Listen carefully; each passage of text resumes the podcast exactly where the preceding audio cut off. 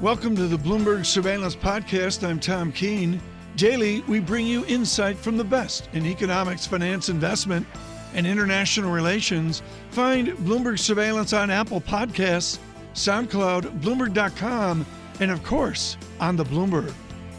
Sonali Basak dropping by the studio, Bloomberg News investment banking reporter. Sonali, record net income of 9.7 billion dollars. But it's never about that, is it? It's never about the record profits. It's always about the outlook. And what's the outlook? The outlook so far isn't great. The net interest income coming down just a bit to five point uh, fifty-seven point five billion. That's only five hundred million less, but it's never good when you see a decline in a core business.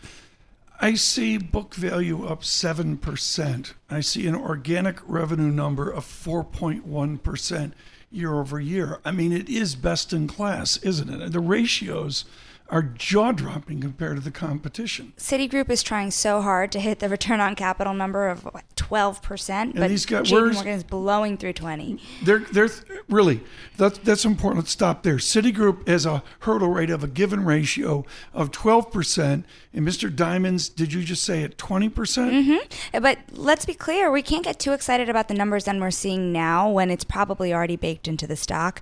The fact that the net interest income is going down a bit and loans are growing slower is a concern. And, you know, Jamie Dimon, the first thing he said was he's um, confident in the consumer. I mean, I see price to book just one ratio we use on the Bloomberg. John, Citigroup is at 0.9 and JP Morgan is at 1.6. What a valuation difference. So that's what's baked into the valuation of these two companies right now. So all it's about now is the outlook versus each other. And the outlook it's interesting, and you pick up on it. The cut to the net interest income, Sonali, didn't see it in Citi. Why not? That's a question. Not sure. Maybe, I mean, the thing is, some people already started to revise estimates lower, I believe. JP Morgan, we didn't see them yet. Remember, Wells Fargo made a big cut uh, a couple months ago, and so some of these expectations were already baked in, but JP Morgan kind of held steady. Wells Fargo coming in around about an hour. What are you looking for, Sonali? Also, consumer results. Uh, we already know about their um, interest rate expectations, but you know, trading. By the yeah. way, we have Goldman Sachs in less than that. We have Goldman Sachs in a half an hour, and we only do one bank a day. That's all we do in surveillance.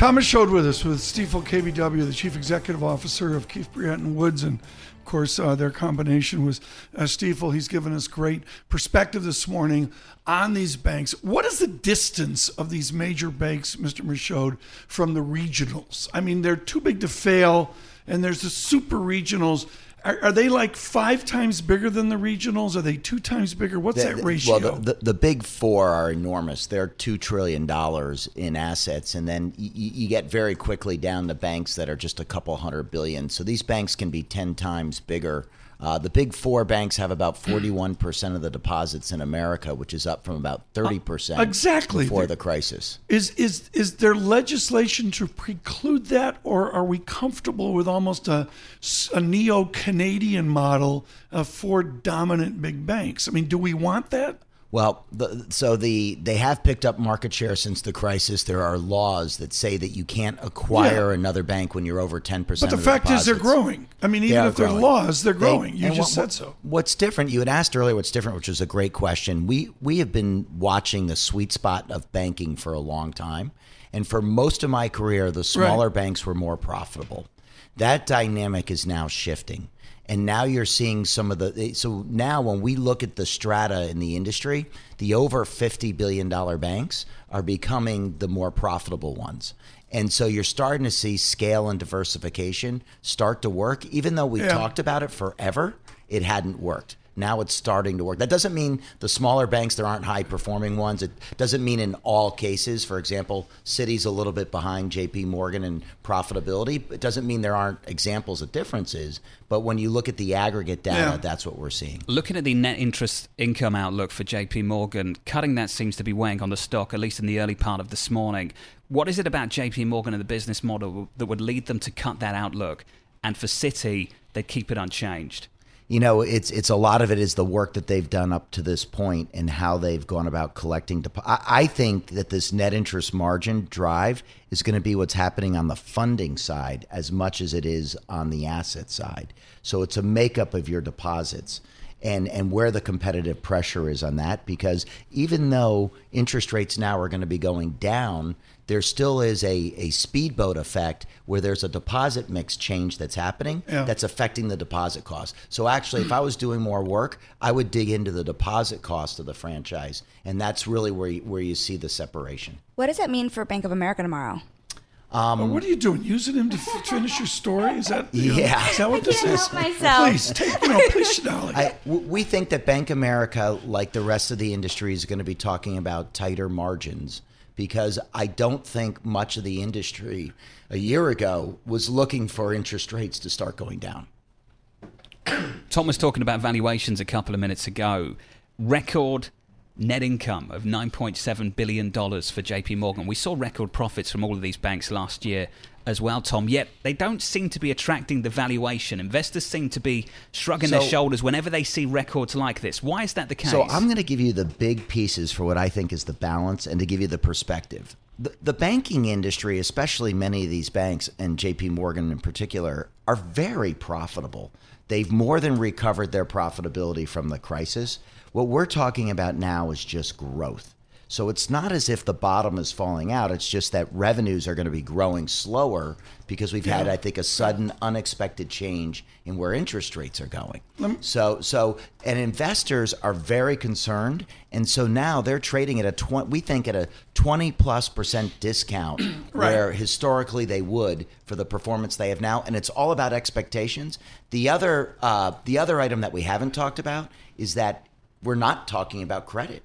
We, we've just talked about J.P. Morgan's earnings, and I haven't had a, you know, I've been on the set, so I haven't had a chance to look well, I at looked the at credit, credit provisions, and uh, and Sonali can confirm they actually came down. So JP credit Morgan. is pristine to the point where it can't get any better. So I think what investors are worried about when they see all this uncertainty around trade and macro growth is they keep discounting Right. a credit cycle that hasn't come. Everybody wants to be a wealth manager, and wealth management permeates every deck, every you know spreadsheet, and all that. Come on, everybody wants to jump into the same business. Is your radar up on that, Thomas Michaud? And that that there's just too many people chasing after too few asset gathering fees.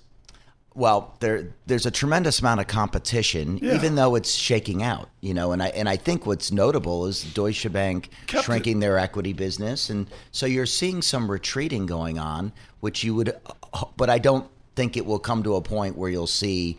Uh, folks feel like there aren't too many competitors. These are very competitive businesses, but when I talk to my colleagues in the office, that they have always been competitive, and we should expect nothing different. Thomas Michaud, KBW Chief Executive.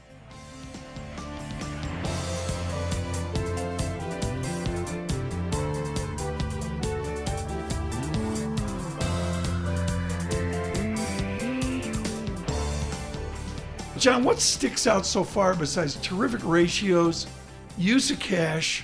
You know, I get the churning and all the challenges, but we didn't think we'd be here 10 years ago. Well, use of cash, I think, is the story for the banks. The capital Yeah. return programs are just ginormous. Ginormous, that's a correct word. And so many investors have lined up to tell me they want to be long the financials. They think the share count's just going to get eaten up. It's going to juice EPS, and that's something they want to be a part of. I just wonder, Tom, whether this story can repeat itself next year, the Well, year after. been the- yeah.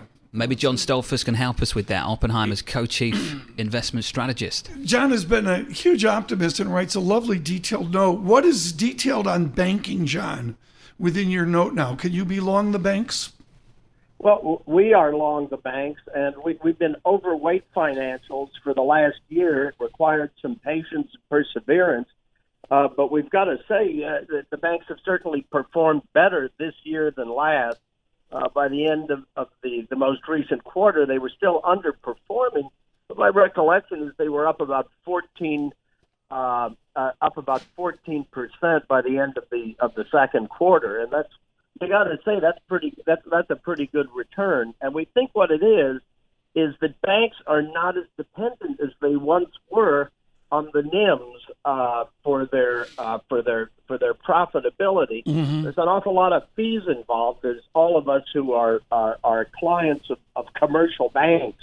You know, if you have a deposit account, you know you don't get paid anything on it, and uh, there's, they give very little and take as much as they can. So we've got to think that the financials are a good place to be as, as, a shareholder. John, it's a really, really important point that you make about the recurring fee-based revenue of these banks and how the business models have shifted over the last 10 years. But have investor perceptions shifted on what low rates think, ultimately do and don't mean for some of these businesses? I don't think yet, Jonathan. I think at, at this point, what we're looking at very much as investors are just uh, I, I I don't want to sound arrogant, but I think investors are just beginning to wake up to that fact. And uh, as, as a result of that, uh, we think these have a lot more to go. I'm, I'm looking here on my Bloomberg. Uh, a year to date, financials up 18.08 percent, still underperforming the S&P 500 year to date through yesterday. You know, but that's I, I would I'm pleased with that return on that index right now, and considering they pay they pay better dividends than they've paid in years, this is beginning to look like an attractive space, especially when considering the run-ups that we've seen in technology and consumer discretionary and uh, uh, communication services. Yeah. Uh, you know, and, and, and, it's, and then in some of the defensives like real estate and yields, gosh, financials look like they're saying, hey, good time to uh, to, to buy us now. How well, John, us? just in terms of the psychology, I think it's important. You said market perception may be shifting somewhat. What gives you the confidence? Because there's an old line, isn't there? Don't fight the market. And if you think yeah. it should be valued one way, but everyone else thinks it should be valued another, everyone else is going to win that fight, aren't they? Uh, uh, Jonathan, when I, when I just look at those returns, I've got to say double digit and and almost uh, uh, knocking on on the on the 20% market, up 18.08% year to date, does show a change of perception actually taking place. It's yeah. not convinced yet. John, how do you stay in the market? One of the great Stoltzfus hallmarks, I think of Gina Martin Adams at Bloomberg Intelligence as well, is through thick and thin, you were writing notes begging Oppenheimer accounts to have the courage to stay in the market. How do you do that on the edge of 28,000 Dow? Well, I, I, think you've got to look uh, at the at both cyclical and secular trends, uh, Tom. Uh, what we feel it, it is that uh, when it comes to technology today, is parallel on on a historical timeline. We believe to the automobile when it began to replace the horse, and we don't mean the tech today is replacing people, but it is changing everything that both corporates do as well as consumers do and people in their individual lives. Uh, when was the last time you got into a car and you were driving to some new place, new destination, and you had a yellow legal pad with directions scrawled on it and expectations that you could find a gas station where somebody would give you directions? You just you just either plug in your iPhone or connect mm-hmm. wirelessly, and you're running on GPS, and it, that permeates our lifestyles, and it's almost a, a, a, a constant upgrade cycle, right. both for businesses and well, consumers. To the heart of your skill sets, if I need to catch up now, do I buy high beta performers or do I go with low beta performers for solid return given any kind of optimism? Well, in, in portfolios that, that we manage, that, that, that we've enjoyed, we actually select uh, uh, lower beta portfolios that, that are that, that, are close to matching the, the S&P 500, but just a little bit below it. And we find that we can find many growthier uh, value stocks as well as as, as uh, good growth in in uh, in big names in technology that are very much linked to facilitating technological advancements and upgrades in all sectors. John, just as a final question for you, the sure. Bank of America Fund Manager Survey came out early this morning. Always really it. interesting to see where the bias is. Say? The most crowded trades at the moment: long Treasuries, long U.S. tech, long investment-grade corporate bonds. There is a very much a long America theme to some of the most crowded trades at the moment, John. And I just wonder, out of all of them, which one would you be fading right now? Uh, it, it is the the, the one uh, along uh, U.S. bonds. I, I think I think Treasuries right now are, are very much overbought, considering we could get a trade deal with China, and with that, you'll see expectations for growth ramped up both in terms of global GDP as well as corporate revenues yeah. and earnings prospects. John, thank you so much. John Stoltzfus with Oppenheimer and Company. Just thrilled that uh, he could join us today.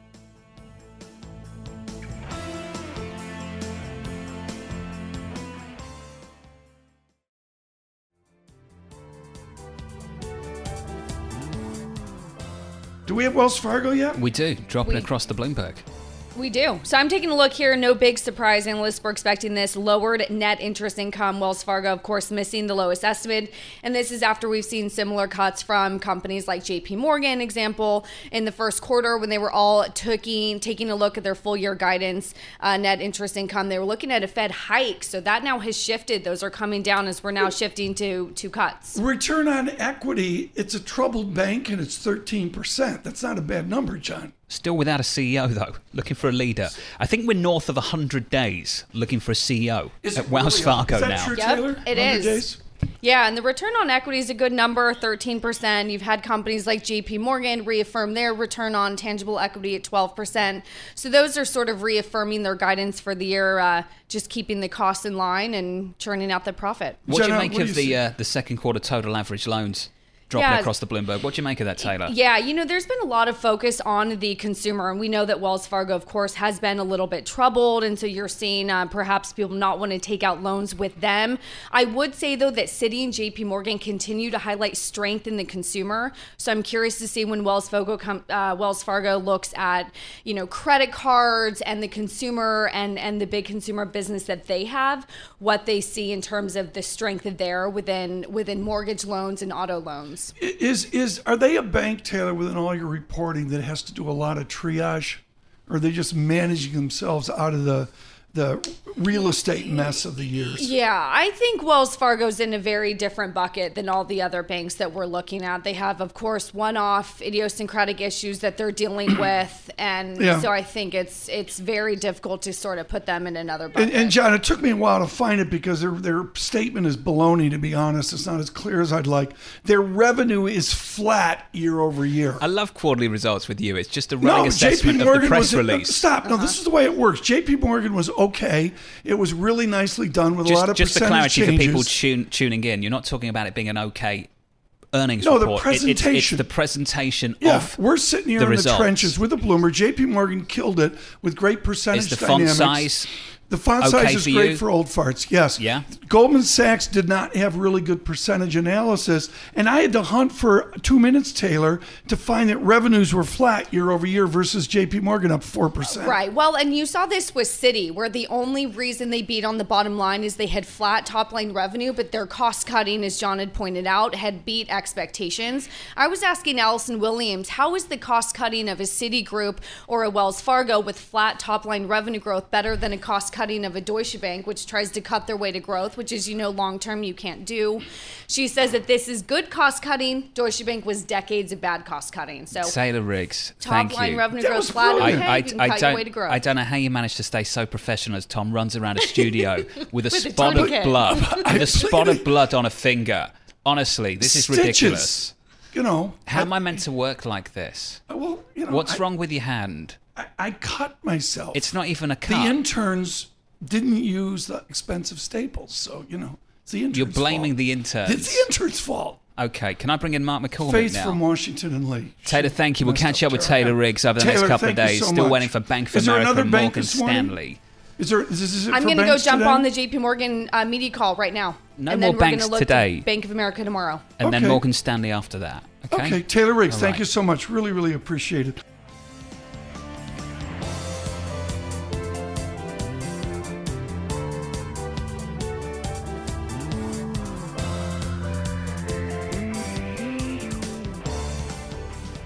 Can we do some foreign exchange? Oh, please do. With Sterling 124.33. Mark McCormick joining now from TD uh, Securities. Mark, is Sterling tradable? Um, it is. It's just at this moment, it's particularly tricky. Um, again, we're dealing with uh, an environment that has probably, I would say, binary risks, which makes it very challenging to trade on an investment theme. Um, it's tradable maybe from a tactical perspective, where things look a little bit overstretched or our positioning looks a little bit disjointed.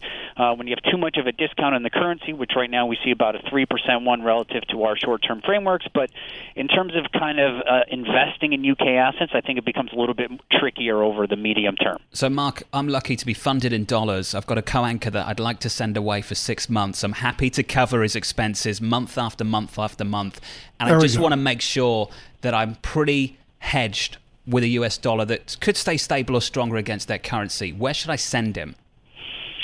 Um, so yeah, I, I think you might probably want to send him to the London office for a little bit. Um, that's probably one of your best environments here, Yes. where there's you know, the risks here around. We've changed the, the the probabilities of where we can go in a post-May government. So if Boris Johnson takes over and we have uh, these new Brexit scenarios, we have one where again we could have uh, a snap election, which uh, markets were not anticipating three months ago, and we could also have one where we have a hard Brexit, which uh, again most markets weren't really priced for that. If you look at the tail risks around sterling, if you look at options pricing, all those kind of things, a lot of those tail risks were priced out a couple months ago. So now a no deal Brexit or hard Brexit is shot Right. back up to about 20, 30 percent, which uh, makes it very challenging. So if you're going to send Tom away, London's probably a, a good deal, especially. since Did I say nice Tom? I didn't say is Tom. How did Mark know? It's it's just How did he know? Well, with your different properties, it gets confusing. But you know what's important there is is just pumped on the tots. This you know coming into the season. We're not talking about football yet. Okay, Carry on. Mark. If I look at dollar index, so many of our listeners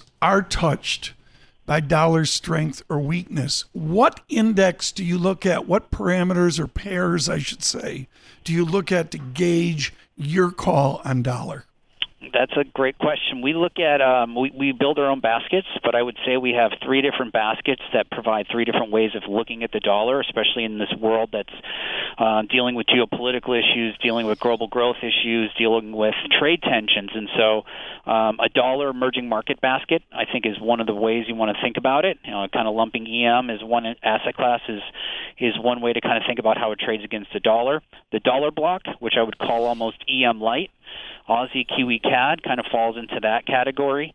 Um, they're no longer high yielders like they were back in the uh, the heyday of the global carry trade 10, 15 years ago, but uh, those are important commodity currencies in the G10, and then also the reserve currencies: uh, euro, yen, Swiss, sterling, and also Norway, Sweden. I think fall into that group. So, it, for our global investors, whether they be corporations or real money or global hedge funds or global pension funds, you know, they they think about the dollar in all these different risk categories. So I think that's one of the emerging ways. I think one of the ways you could do it on Bloomberg is you look at the BDXY, the Bloomberg DXY, that captures some of the uh, the weights that come through on some of the emerging market currencies a little Yeah. bit better than the DXY.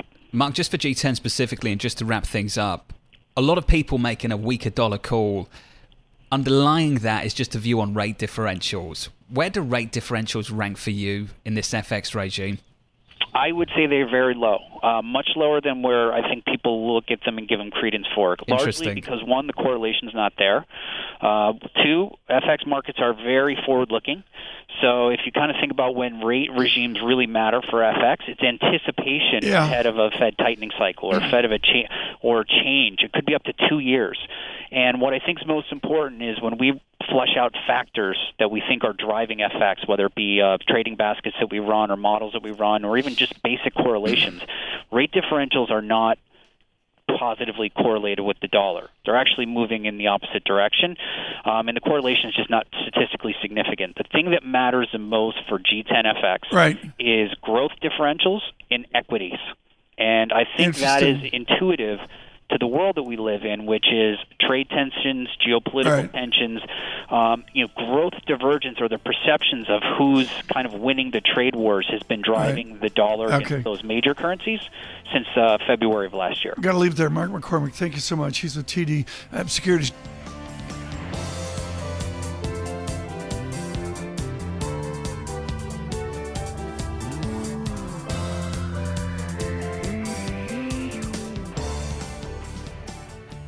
Uh, a churn to the market with dollar strength right now. Yen gives it back to 108.15, uh, euro weakness 112.12. We only can speak then to someone who has not one but two clairvoyant essays. Swonk, consumer activity stronger than it appears. Swonk, retail sales bloom for spring. What did you see others did not see, Diane Swonk?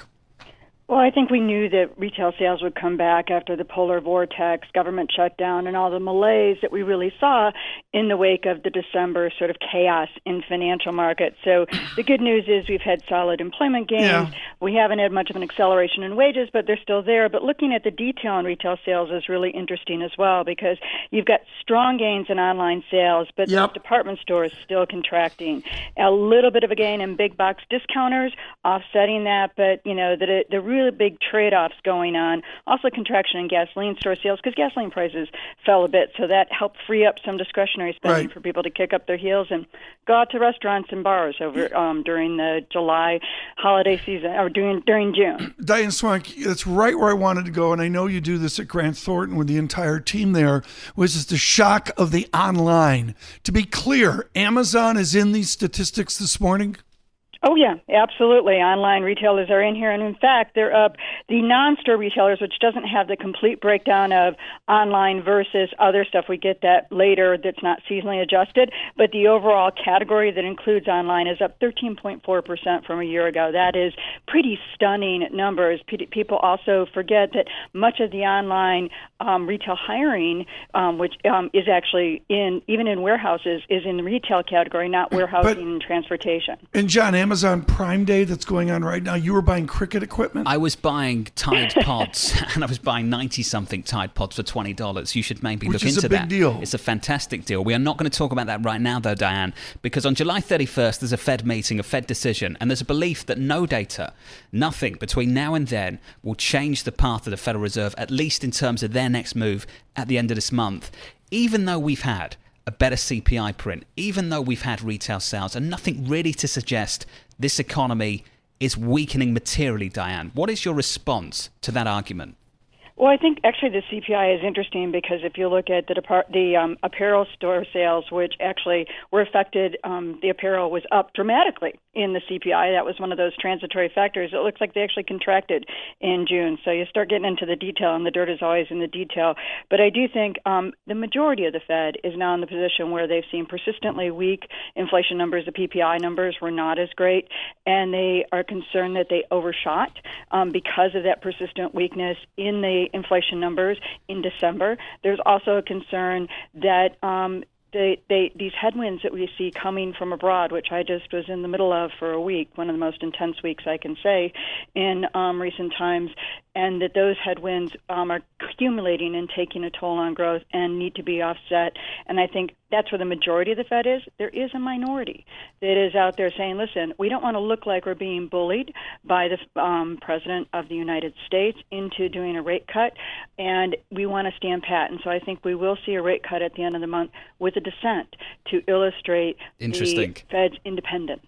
Dan, there is that, that, that bullying. There's a little bit of tension, though, still between the Federal Reserve that, on the whole, is teeing up an adjustment of rates and a market that, on aggregate, just looking at the pricing of where rates are right now, is looking for a rate cutting cycle. Diane, how do we resolve that tension if we do at all in the coming month?